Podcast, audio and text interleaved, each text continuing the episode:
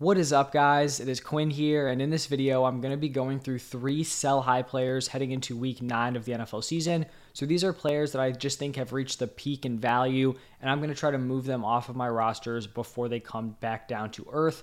While you guys are watching, if you enjoy the content, hit that like button, subscribe to the channel. If you guys have any fantasy questions, it doesn't have to be trade related, it could be waiver wire uh, start sits. If you guys drop those in the comment section, I will respond to every single person. But let's jump into my first sell high here, and it is actually going to be Tony Pollard.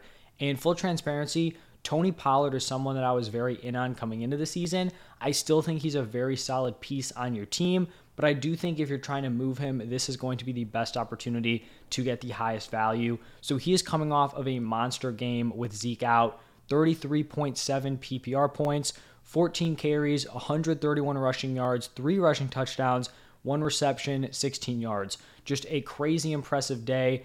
I just do think he's a very strong sell here, and I think he's actually going to be a pretty easy guy to sell high on because, you know, normally if you're trying to sell high on a player, you're trying to convince your league mate of a specific narrative.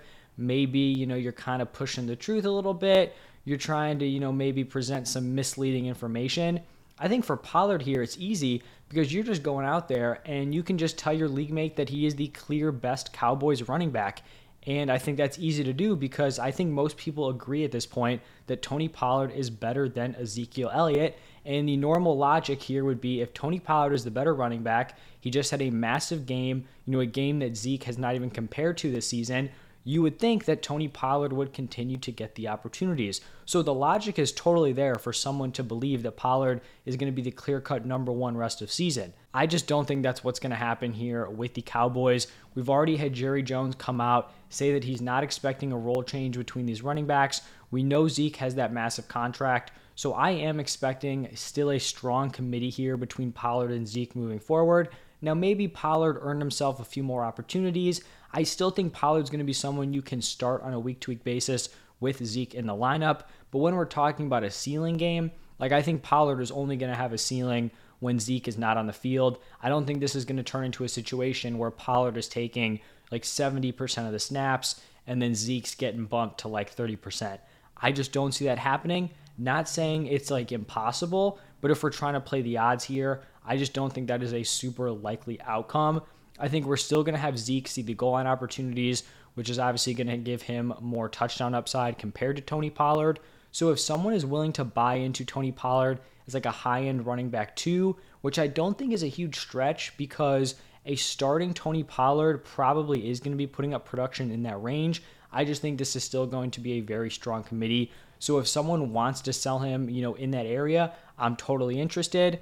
I think maybe if they value him there also, you could do Pollard plus a depth piece, kind of try to jump into that top 12 running back range. Obviously, this is going to be assuming that Zeke is going to be back in the near future. Like if we start hearing that he's going to miss two, three, four weeks and this is going to linger, then I'd probably be more willing to hold on to Tony Pollard. But assuming that Zeke is going to be back within a week or two, I would be trying to shop Tony Pollard and not saying he's someone you need to get off your roster right? Like Tony Pollard's value is never going to tank. I still think he's going to be a strong weekly start. But when we're talking about selling him for something that he's probably not going to have a role of rest of season, I think now is the opportunity. Now, moving over to a wide receiver I'm selling high on, it is going to be Jerry Jeudy. So, Jeudy had a slow start to the season, had a strong week one, but then, you know, through three, four, five weeks, it just was not coming together for Jerry Jeudy. The last two weeks, he's put up really solid numbers 16.6 fantasy points and then 18.3 fantasy points in London.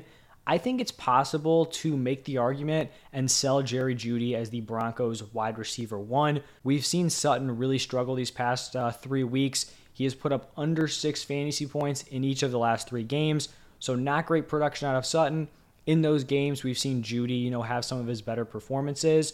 Personally, I still think the wide receiver one here is kind of a mystery rest of season. Like, I'm not someone who's locked in on Jeudy moving forward. I'm not someone who's locked in on Courtland Sutton anymore.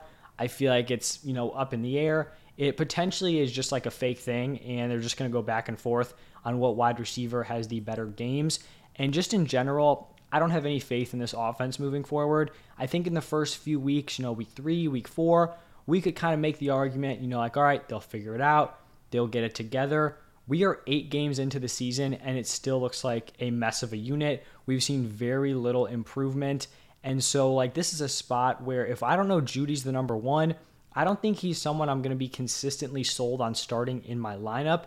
And so, if someone is sold that Jeudy's going to be the number one, I would be willing to move off of him. I'm not saying people would accept these offers, but I would start off by just sending, you know, straight up offers for guys like Boyd, Kirk, Myers, players like that. It's kind of tough to trade at the uh, wide receiver position in Jeudy's range because I feel like you have guys who are like locked in that top 24 range. And then I feel like after that, it's just like a massive tier of like 20 guys. So maybe you'd be better off uh, including Jerry Jeudy in a package to make a positional upgrade at either running back or wide receiver. But however you get it done, I would be interested in moving on from Jerry Jeudy. And then the third and final sell high player, we're going to be talking about Tyler Allgeier coming off of a 17 point PPR point performance.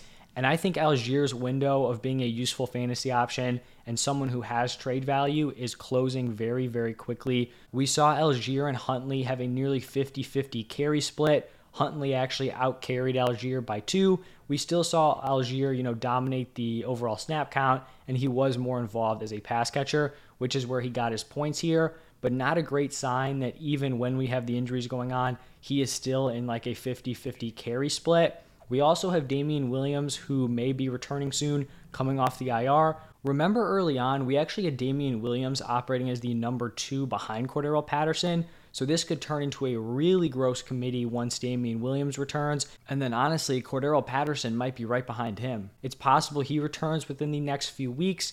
So maybe we're getting like one more game of Tyler Allgeier being a startable option.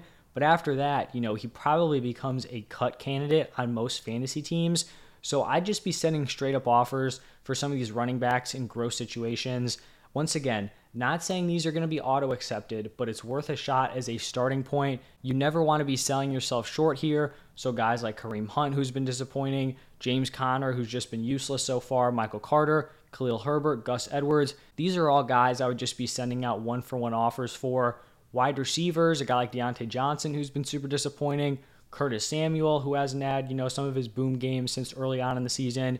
But I think it's more than likely uh, Allgeier is going to be have to be used in some sort of package. So maybe you know you're trying to jump from a high-end wide receiver two into a back-end to mid-tier wide receiver one. Same thing at the running back position. You can use Tyler Allgeier to kind of bridge that gap. Trade him to a team who needs some depth, maybe a win now option who needs like a running back two or a flex play. So that's what I'd be thinking about with Tyler Allgeier. But those are going to be the three sell high options for me.